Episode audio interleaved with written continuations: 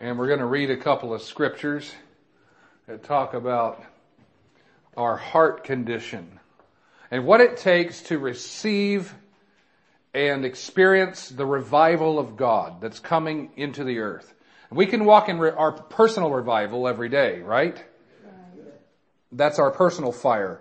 There's coming upon the earth the fire that comes from heaven that man cannot shut down, that man cannot say yes to or no to. He can't stop it. He can't deny it. There are sovereign moves of God that hit the earth in waves, amen? And throughout history, we can study the history of God's Spirit moving in the earth, and we see these wave after wave after wave of the glory of God coming upon the earth and forever changing the course of history, forever changing hearts, forever changing nations, right? That's what we want, right? If we don't want that, then we don't understand what's going on.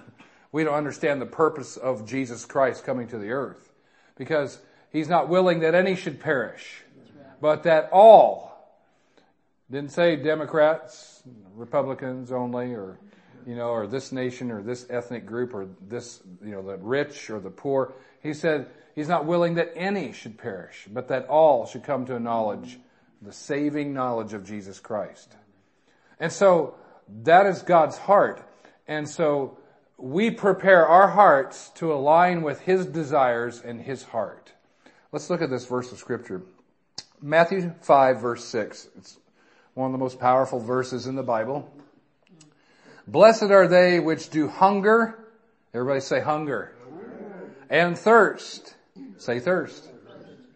After righteousness. For they shall be filled. This is a powerful promise, isn't it? This is a powerful promise of God. God's not messing around. God isn't playing games. God isn't giving us some type of discount Holy Spirit. God isn't giving us the, you know, the TJ Maxx Ross version of the Holy Spirit, right? He's given us the absolute best, the absolute top of the line, the most precious, most valuable gift that any man, woman, or child could ever receive, breathing breath, is the gift of the Holy Spirit of God. And we receive more and more manifestation of His goodness and His presence in the form of His manifested Spirit when we hunger and we thirst for righteousness. If we will hunger and we will thirst, we shall be filled. Woo! This is good news. This is good news. Why? Because as vessels, as human clay pot vessels living this life, we leak. You've heard that before, right? We leak. We leak what is put inside us. We should pour out what we get. That's how it should leave us, is by pouring it out till we're empty. But in the course of life, we leak and we need more. We don't just get filled with the Holy Spirit once. Somebody say amen. Amen. We don't just get filled with the Holy Spirit one time. Not at all. It's a constant filling, isn't it? Yeah. Be filled, or be in the state of being filled and being filled and being refilled and filled again and filled some more. Yeah. And never stop hungering for more. Never be satisfied. And it's a good thing. It's okay with God. It's okay with the Father to say, nope, I really want some more of that.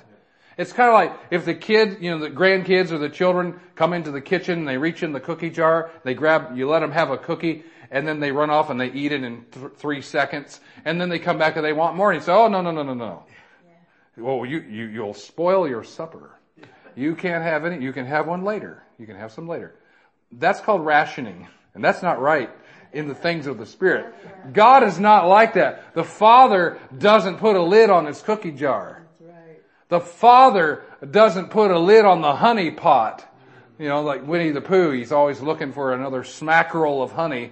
Well, we don't have, the kitchen is never closed. The source of His goodness never stops. And I preached a message many years ago talking about staying under the spout where the glory comes out. Have you ever heard that? that term, the spout where the glory comes out. I think it's an old time term, but it's a good one. It's kind of, picture yourself, you know, a garden hose faucet, and you turn on the spigot and water comes out, you know. Back where my sister and I, my brother grew up in Indiana, you know, you'd have we had a little swimming pool. I remember that. And, you know, it was one of those, it didn't have a filter. It just fills up with water. And after a week or two, it started turning colors. And then after a little while longer, all of a sudden, movement began to happen in this pool. And all of a sudden we look in this thing and there's these weird little creatures were like twitching sideways. We called them twitchy bugs. They were actually, I learned later, they were mosquito larvae growing in stagnant water, right? And so in the things of God, we cannot afford to let ourselves grow stagnant. We can't afford to think that the water we got a year ago is okay and good enough, because it's not. I'm not saying the things of God go bad. I'm just saying we leak. And we're the ones that grow stagnant. Our hearts, our minds, our thoughts, our desires can be misdirected by the lack of flowing water. Incoming deluge of water, incoming amounts and quantities of the rivers of heaven, the water of the Spirit. Amen. Amen. Jesus said, I give you water and you drink the water I give you and you'll never thirst. Right? He told the woman at the well. He said the same thing. Come and drink of me, and out of your innermost being will flow rivers of living water. Not puddles, right? Not little tin cups, rivers. So as we cry out and we hunger and we thirst, we are filled and filled and filled. So I call it staying under the spout where the glory comes out. So you take a dog dish, a big dog dish for an outside dog, and you fill it with water, and if you leave it sit like that swimming pool for a while, it's going to have those little twitchy bugs in it. By the way, those little twitchy bugs, what they relate to in our lives, if we grow stagnant, twitchy bugs is the lack of the fruit of the Spirit, right? So stuff starts growing, stuff that you don't want starts coming alive, like fleshly tendencies. Our hearts and our attitudes become fleshly and carnal, and we start lashing out at people. We start acting the wrong way. We act unchristlike, right? That's those twitchy bugs going on. If you got twitchy bug symptoms, that means there's not enough fresh water in there. That means it's been too long since you were refreshed by the word of the Lord and the Spirit of the Lord. Amen. Amen. We don't need twitchy bugs, right? We don't need that. So, you take a dog dish and you turn on that spigot into that dog dish. There aren't going to be any mosquito larvae allowed to even begin life in that bowl, because there's always fresh water pouring into it. Amen. That's what God wants to do to us. He wants us to always enjoy a daily fresh outpouring of His Spirit, daily fresh quantities of water, staying under that spout where the glory comes out. How do you do that? That sounds great. How do you do that? Abiding in Him, filling, saturating our mind and our heart with His Word. And then the Bible says that praying in the Spirit, stirring up the things of the Spirit by praying, build yourself up on your most holy faith, praying in the Holy Ghost, building yourself, strengthening yourself, refreshing yourself, stirring yourself up on your faith, on the rock solid truth of knowing what you have and what belongs to you from His holy word, and praying in the Spirit in agreement with God's promises. And guess what? You start strengthening yourself. You get built up praying in the Holy Ghost. Amen. That's staying under the spout where the glory comes out. Smith Wigglesworth said in his testimony, and you read his books and things, he never went more than 15 minutes in his life during his day without praying in tongues, without praying in the Holy Ghost. Never went more than a 15-minute span. Have you heard that one before? As you read his biographies, autobiographies, biographies, or whatever they are, the accounts of his life, he was always praying in the Spirit. He relied on the power that flowed through him, the power of the Holy Spirit that was available to him. This is what the Lord is after in us. He didn't just save us, get our feet stabilized as believers, to just sit around and do nothing. So in other words, Smith Wigglesworth was constantly refilling. He was topping off his tank every 15 minutes. Topping off the tank. Topping off the tank. God, I need more. And we can study, I don't have the scriptures in front of me here, but you know the scriptures that talk about how that when we don't know what to pray for as we should, the Holy Spirit prays through us. Prays the adequate prayers. Prays perfect prayers. Prays the will of God through us. When we don't know what to pray, we pray in the Spirit. It's awesome. The Spirit who knows the mind of the Father prays through us the very will of God. No wonder he prayed. No wonder Smith Wigglesworth prayed in the Spirit every few minutes. Absolutely. Because he would be the first to admit, I don't know what's going on. You know, people would come to him that needed miracles and, what do you need? Yeah. And they say, oh, I've got a huge cancerous tumor sticking out here. Be healed! And punch him in the stomach. And it would go away. The one story I like was if you've read any of this or heard of testimonies, or the time that he was having some meeting somewhere and a doctor brought a dying cancer patient on a hospital bed into the meeting, into the gospel meeting that Smith Wigglesworth was conducting. And he finally got around to the man on the stretcher. And, he said, what's up? That's his English, strange little English accent. What's up? What's up with you? What's going on? And the doctor said he's in whatever. He doesn't have long to live. He's dying. He's going to be dead any time now. He was just like checking his pulse and he was like going to die. And so he punched him in the stomach. And I'm not saying that's everybody's ministry. That was a unique thing. But hey, God used it. He punched him in the stomach. And the guy flopped back on the bed, and the doctor said, you killed him. Have you heard this story? You killed him. And the guy's laying there, and he says, Smith Wigglesworth walks off. He says, he's healed. And he goes on and prays for other people. What? He said, after a few minutes, he's going down the prayer line praying for people. And here's the guy that was on the bed that supposedly he killed was up and dancing and jumping and shouting, and he had one of those stupid hospital gowns with the back end open with nothing, just the hospital, and he's just praising the Lord. He's completely healed and alive. And the place goes nuts. And Smith Wigglesworth just acted like it was totally normal. So God is stretching us and calling us to go beyond just being content in and of ourselves as believers. He's wanting us to be desperate for His presence to manifest in the earth all around us. And He wants to use us. And we don't have, the pressure's not on us. There is no pressure. It is our place to simply learn to yield to His Spirit.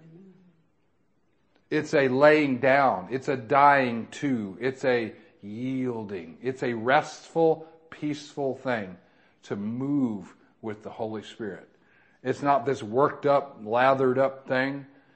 That may happen at times. But the real true pathway is to be so consumed with His presence and His voice and His goodness, and to know Him and to seek Him, it begins to transform us. And when we're transformed, then everything and everybody around us gets transformed, begins to be transformed. We don't go into the Dollar General store and just get a few groceries or a few items something happens. People sense the presence of God in the store or around you. Or they ask you some kind of question. I had lunch today with a businessman, and the first thing out of his mouth was, "I believe in aliens." And he's this real nice guy, you know. And it took me off guard. I'm going, what is this? What is this? Why is he telling me this? Why would he even think of this to tell me? But God had it set up for him to start talking about that. And I used to study aliens and UFOs and, you know, the supernatural stupid stuff, paranormal stuff back when I was at school, back in, as a teenager. And once I got born again and started studying the Word of God, I found out, you know, God made man in His image, not some alien weird shape. And then as I further studied, I realized, you know what? Any of the supernatural manifestation stuff that looks like it's this or looks like it's that, those are demonic manifestations. They're supernatural and they're real, all right. He was talking about as a kid riding in his car with his parents in another country where he grew up, and there's this light started following them in their car, you know, like you've heard these stories of alien encounters, and the light comes over their car and their car shuts down, just like you see on TV. You've heard the stories and seen the movies. And he said, as a little kid, that, you know, it was real. It was actually happening.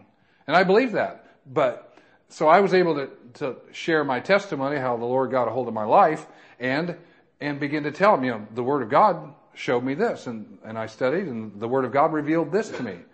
And I believe aliens are demonic spirits. Then we started talking about other Bible stories and things, and it was just an open conversation. And I believe God has more doors for me to be able to speak with Him in the future, that God's beginning to work a relationship with us. So as we're filled with His Spirit, as we stay under the spout where the glory comes out, we're transformed, and it begins to affect the atmosphere around us. It begins to actually affect people's minds. It affects their thinking. Thoughts will pop into their head like, I think I'm going to tell them about my alien story. There was no good reason for that topic to even come up. But the Holy Ghost gets involved, right? So God is going to use us, no matter what our abilities or what we think our abilities are. As we hunger and we thirst, He will transform us, and we will begin to change the atmosphere around us and be able to see others transformed. Then the other part of this that we want to talk about tonight briefly is the fact that as God's people tune their antennas towards the Lord, and the scripture, you know, if my people who are called by my name will humble themselves and pray and cry out, repent, turn from their wicked ways, I will heal their land. As we turn our hearts and our hunger and our desire towards God like a big satellite dish antenna, then what we do is we become receptacles. We become receivers of the glory and the presence of God. I want to read you one more scripture here, and you can follow along if you want. But 2 Corinthians chapter 3. This is such a powerful verse of scripture. 2 Corinthians chapter 3. So good. Are you there? I'll give you another minute. Most of you are there. There's so much in this, in these couple of verses, in verse 17 and 18. Now the Lord is the Spirit, and where the Spirit of the Lord is, there's liberty. That's a powerful verse right there.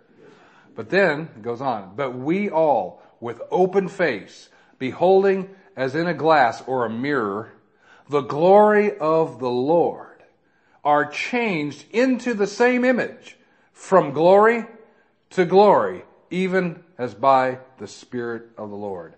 That's some powerful stuff right there. As we seek the face of God, and you can see the face of God in His Word, and then you see His face in the Spirit. You seek His face. Just think about it for a minute. Sometimes we have different pictures of how we imagine God looks like, or who He is, or how we relate to Him. But you know what? It's such a pure, relationship thing when you seek somebody's face, when you look at someone eye to eye, when you look people in the eye, you look at them face to face.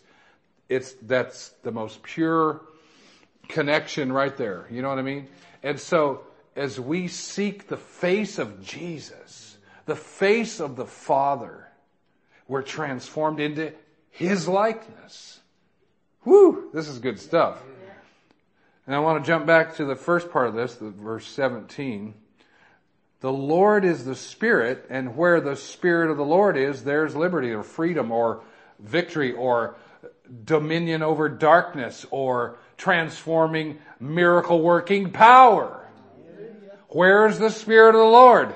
In you, in me. Where the Spirit of the Lord is, there is power. There is freedom. That's what explains all this transformation and changing the atmosphere. So it's a two-part thing. It's both the manifested, amazing, ridiculous outpouring of the glory of God, Him manifesting in the earth, and it's His same presence manifesting in us. It's two parts. There's the everyday, all the time manifestation of His Spirit and presence in us. And then there's those seasons and times of sovereign visitation and outpouring in answer to the cry of His people, and in prophetic timeline in His will for the plan in the earth. Somebody say amen to that. Amen.